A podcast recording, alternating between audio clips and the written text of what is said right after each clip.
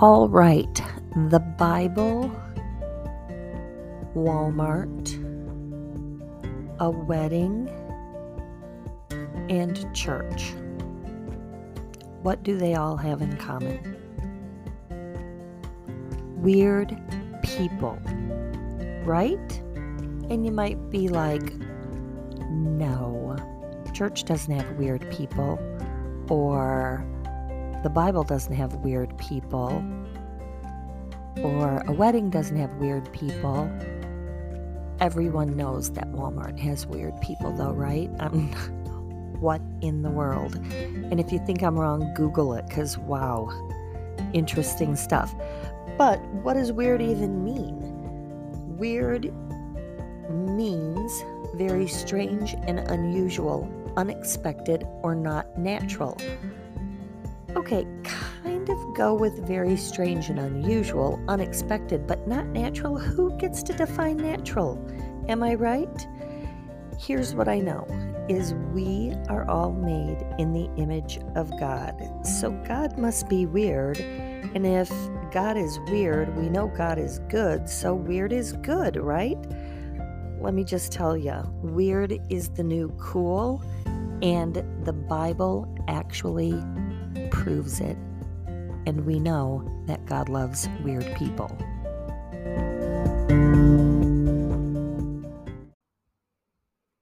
I tried hard this week to think of the topic that I was going to podcast on this week and thought that I had a couple ideas, but then never really took time to develop them. In the meantime, I spent a lot of Labor Day weekend creating a visual journal for a friend who's going to Israel. And so I really studied the itinerary of Israel and some of the scriptures that noted where they would be going. So, like the scripture talked about Caesarea and then gave um, the exact verses that mention Caesarea in it, and they uh, on this trip they'll be going there. And so there was a verse in there that really stuck out to me, so I put it in the visual journal. Didn't think anything else about it. Went about my business and happened to you know go to Walmart, grocery stores, you know, any public place you're always going to find weird people. Um, the farmers market and went to church. Certainly was reading my Bible and then um, it just came to me as I was coming home from a grief share session at a different church um, that I am attending with a friend. And I just thought this is different than how my church facilitates grief share. And yet I find myself intrigued and interested and constantly learning from people different than I am. And, you know, do some people call people who are different than they are weird? Of course they do. Did I? Not even a little bit, because I think weird is cool. Like it's weird to drink while you're on a podcast. And when I say drink, I mean water. Come on, people. You know I'm not a drinker. That'd be dangerous and disastrous on a podcast.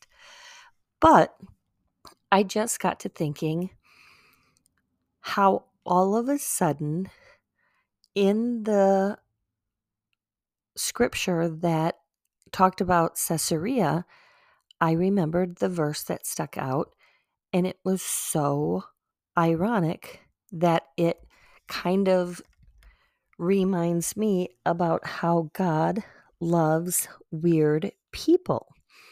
And so I'm going to get super um Bible story Sunday school version on you guys again.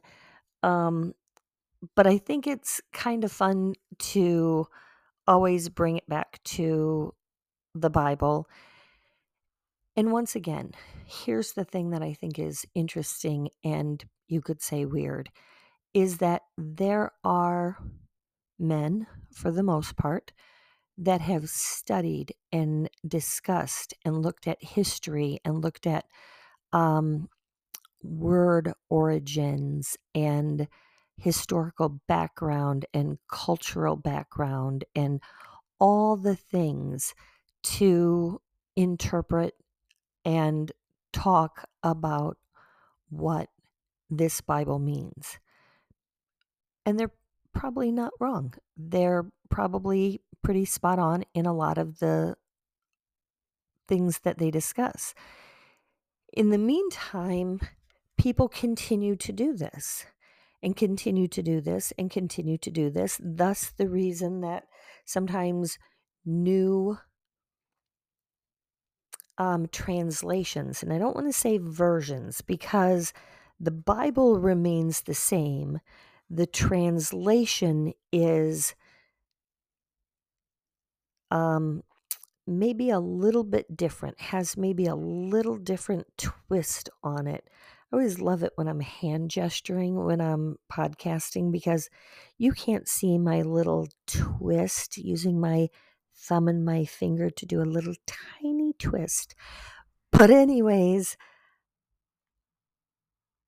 ultimately, the foundation of a triune God, uh, Christ, who is 100% man, 100% God, who would come to save us from our sins and to take on the punishment for our sins and then go to hell, pay the price, raise again, spend 40 days on earth, and then ascend, not die, but ascend to heaven, leaving us with a form of God or the person of God who is the Holy Spirit. All that remains true for the whole 2000 plus years after Christ's death. So the Bible's a pretty solid truth teller. It's a solid history book, if you will, if you want to look at it that way, because it continues to be true. It continues to not change. And so, even if somebody describes something one way and another version describes it another way and another one puts it a little bit of a slant, but at the end of the day, again, it's like Jesus, 100% man and 100% God. And it's that man part that is not Jesus in which we interpret, and maybe we're not m- making the mark. Maybe we're close, maybe we're just about there, but some in in talking about it in continuing to discuss it maybe we hit on something that we haven't thought about or maybe culturally we just aren't mature enough yet. And so as this world evolves and gets a little crazier gets maybe a little bit more evil maybe we see this Bible in a new light, and God gives us new takes on it. And so, what's my point on that? Nothing other than all of my experiences from going to a wedding and going to a different church for grief share and going to Walmart, the farmer's market, and then reading this verse and this story in the Bible made me start thinking about exactly what Peter says in a specific scripture. So hold on and let's get to that story. The story comes from Acts and it starts in chapter 10 and it goes from verse 1 all the way to verse 48, I believe. So I didn't time how long this would take to read, but I am going to read it to you because it's cool and not everybody has time to quick look it up and I it, it's one of the more unusual stories, so I want to make sure you know the whole story. It starts with Cornelius calls for Peter. In Caesarea, there lived a Roman army officer named Cornelius, who was a captain of the Italian regiment. He was a devout, God fearing man, as was everyone in his household. He gave generously to the poor, and he prayed regularly to God. One afternoon, about th- at about three o'clock, he had a vision in which he saw an angel of God coming toward him. Cornelius, the angel said. Cornelius stared at him in terror. What is it, sir? he asked the angel. And the angel replied, Your prayers and the gifts to the poor have been received by God as an offering. Now send some men to Joppa and summon a man named Simon Peter. He is staying with Simon, a tanner who lives near the seashore. As soon as the angel was gone, Cornelius called two of his household servants and a devout soldier, one of his personal attendants. He told them what had happened and sent them off to Joppa. And it says Peter visits Cornelius. The next day, at Cornelius's messengers were nearing the town. The, let me read that again. That was a little bit Cirque du Soleil in my mouth. So just rewind that part. The next day, as Cornelius's messengers were nearing the town, Peter went up on the flat roof to pray. It was about noon and he was hungry, but while a meal was being prepared, he fell into a trance. He saw the sky open and something like a large sheet was let down by its four corners. And in the sheet were all sorts of animals, reptiles, and birds. Then a voice said to him, Get up, Peter, kill and eat them. No, Lord, declared Peter. I have never eaten anything that our Jewish laws have declared impure and unclean. But the voice spoke again Do not call something unclean if God has made it clean. The same vision repeated three times. Then the sheet was suddenly pulled up to heaven. Peter was very perplexed. What could this vision mean? Just then, the men sent by Cornelius found Simon's house. Standing outside the gate, they asked if a man named Simon Peter was staying there. Meanwhile, as Peter was puzzling over the vision, the Holy Spirit said to him, Three men have come looking for you. Get up, go downstairs, and go with them without hesitation. Don't worry, for I have sent them. So Peter went down and said, I am the man you are looking for. Why have you come? They said, We were sent by Cornelius, a Roman officer. He is a devout and God fearing man, well respected by all the Jews. A holy angel instructed him to summon you to his house so that he can hear your message. So Peter invited the men to stay for the night. The next day he went with them, accompanied by some of the brothers from Joppa. They arrived in Caesarea the following day. Cornelius was waiting for them and had called together his relatives and close friends. As Peter entered his home, Cornelius fell at his feet and worshipped him. But Peter pulled him up and said, Stand up. I'm a human human being just like you. So they talked together and went inside where many others were assembled.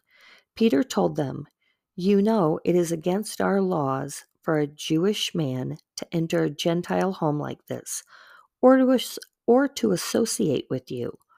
But God has shown me that I should no longer think of anyone as impure or unclean. So I came without objection as soon as I was sent for. Now tell me why you sent for me. Cornelius replied, Four days ago I was praying in my house about this time, three o'clock, page turn, in the afternoon. Suddenly, a man in dazzling clothes was standing in front of me. He told me, Cornelius, your prayer has been heard, and your gifts to the poor have been noticed by God. Now send messengers to Joppa and summon a man named Simon Peter. He is staying in the home of Simon, a tanner who lives near the seashore. So I sent for you at once, and it was good of you to come. Now we are all here, waiting before God to hear the message the Lord has given you. Then Peter replied, I see very clearly that God shows no favoritism. In every nation, he accepts those who fear him and do what is right. This is the message of good news for the people of Israel that there is peace with God through Jesus Christ, who is Lord of all. You you know what happened throughout Judea, beginning in Galilee, after John began preaching the message of baptism. And you know that God anointed Jesus of Nazareth with his Holy Spirit and with power. Then Jesus went around doing good, healing all who were oppressed by the devil, for God was with him. And we apostles are witnesses of all he did throughout Judea and in Jerusalem. They put him to death by hanging him on a cross. But God raised him to life on the third day.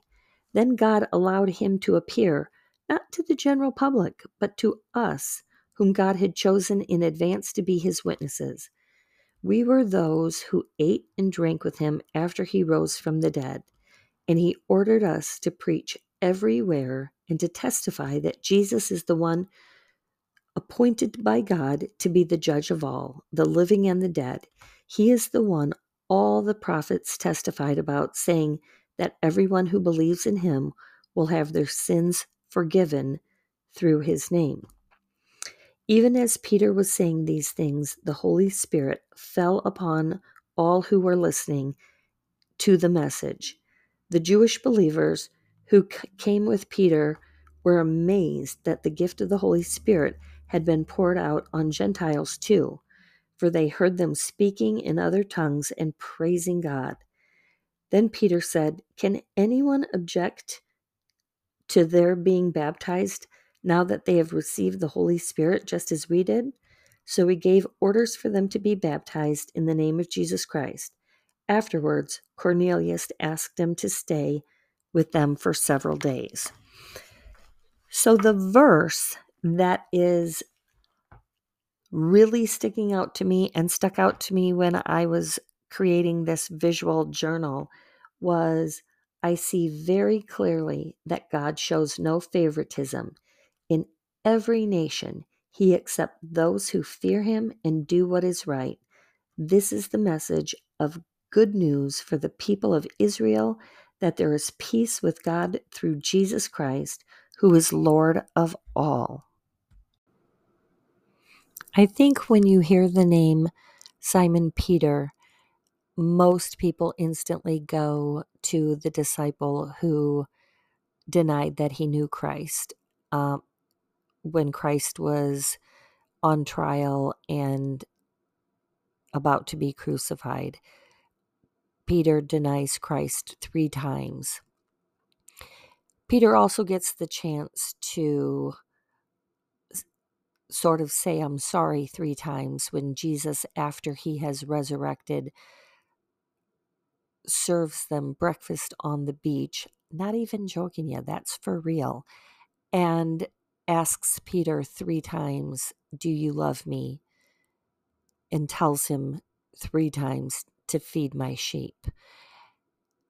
I thought it was interesting as Peter is in this trance, and three times God puts what Jewish people would call unclean food in front of him and tells him to kill it and eat it, eat it. And Peter's like, No way, not going to do it. It's against the law, against the Jewish law. Haven't ever eaten this before, and I'm not going to. But God's like, You don't get to say what's clean and unclean. I do. And God set those rules up in Exodus and Leviticus to set the Israelites apart. And I think when you have grown up with a belief and with cultural norms, those are rooted deep. And so for Paul to, or Peter to eat something that was considered unclean just felt not right.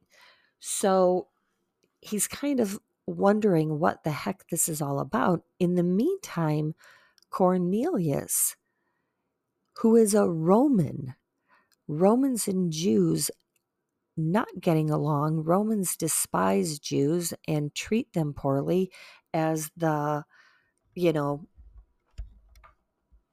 oppressor.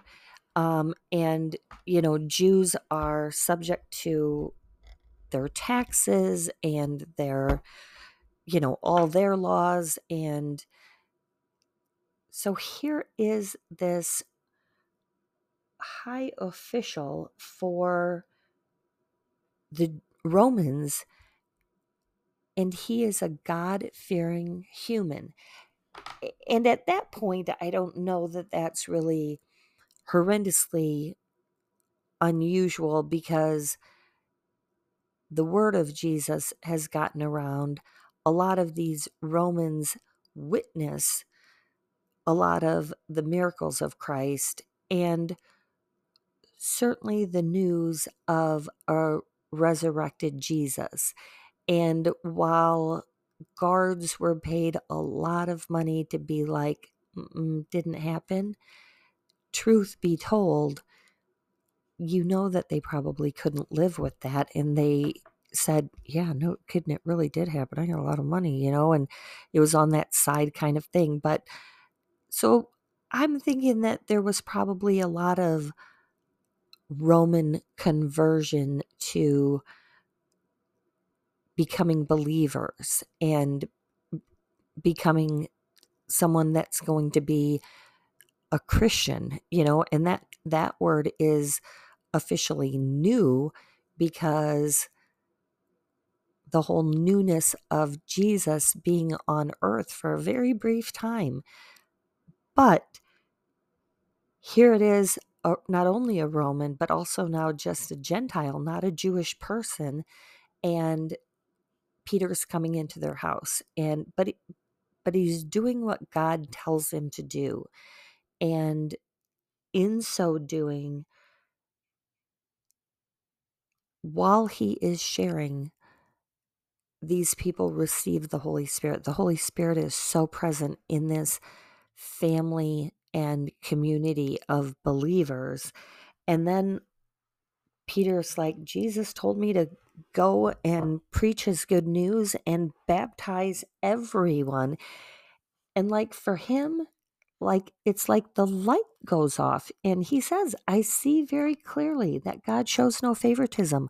Like, dang, when he said, go and baptize all, he didn't just mean Jewish people. And, you know, why do I keep getting stuck on this?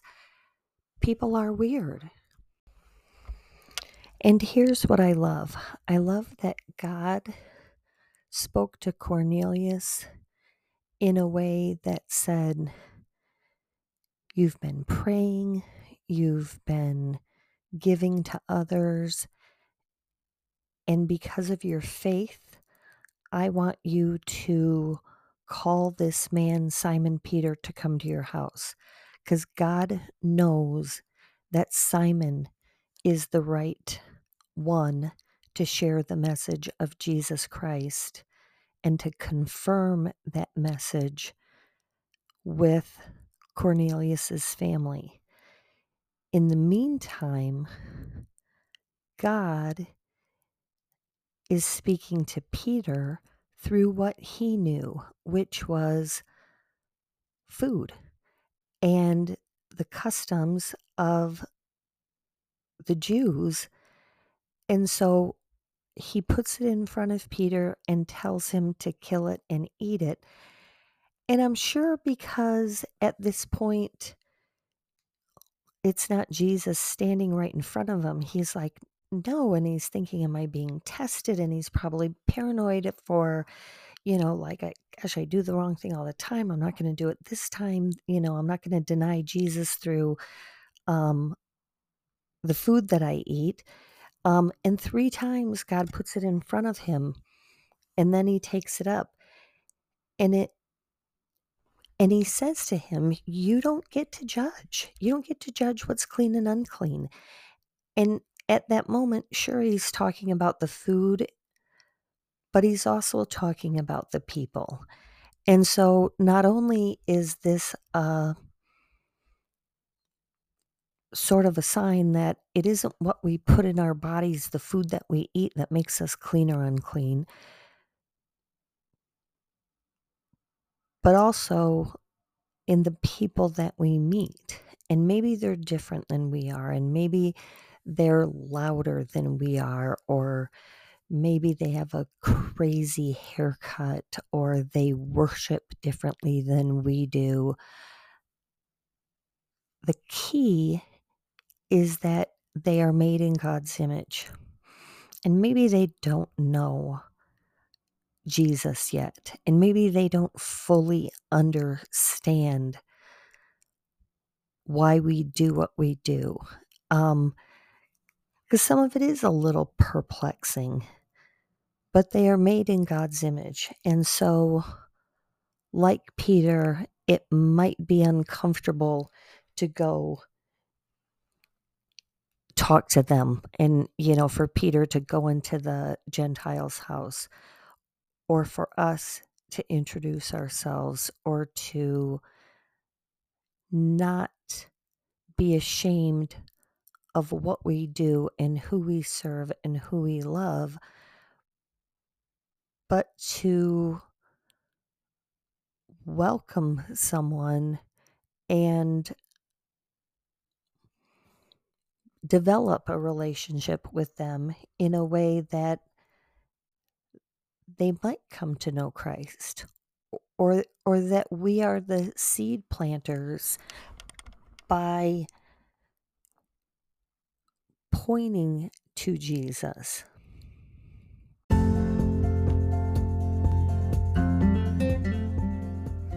My sister Susie was the officiant at the wedding I attended. And she just made a point that absolutely ties into what we're talking about today. And that was as we celebrate the wedding and the love that the couple have for each other and the love that we all have is all because of God our Father who loved us first. And so, it's so true in Acts chapter 10, verse 34, that God doesn't show favoritism. He loves each and every one of us, as weird as we are, and as unusual as we are, and not normal. And maybe we're all normal because normal is weird and weird is the new cool, right? So I challenge all of you to start to embrace the weird. Start to look at somebody who's different than you are and be able to learn from them and to look at them knowing that they were made in the image of God and that God doesn't show any favoritism. Have a wonderful week. I love that you are all my weirdos and are so willing to listen to how weird I am and how weird I think about things. And it's just a beautiful way for us to all continue to look for the love of God and point people to Jesus. Have a wonderful week.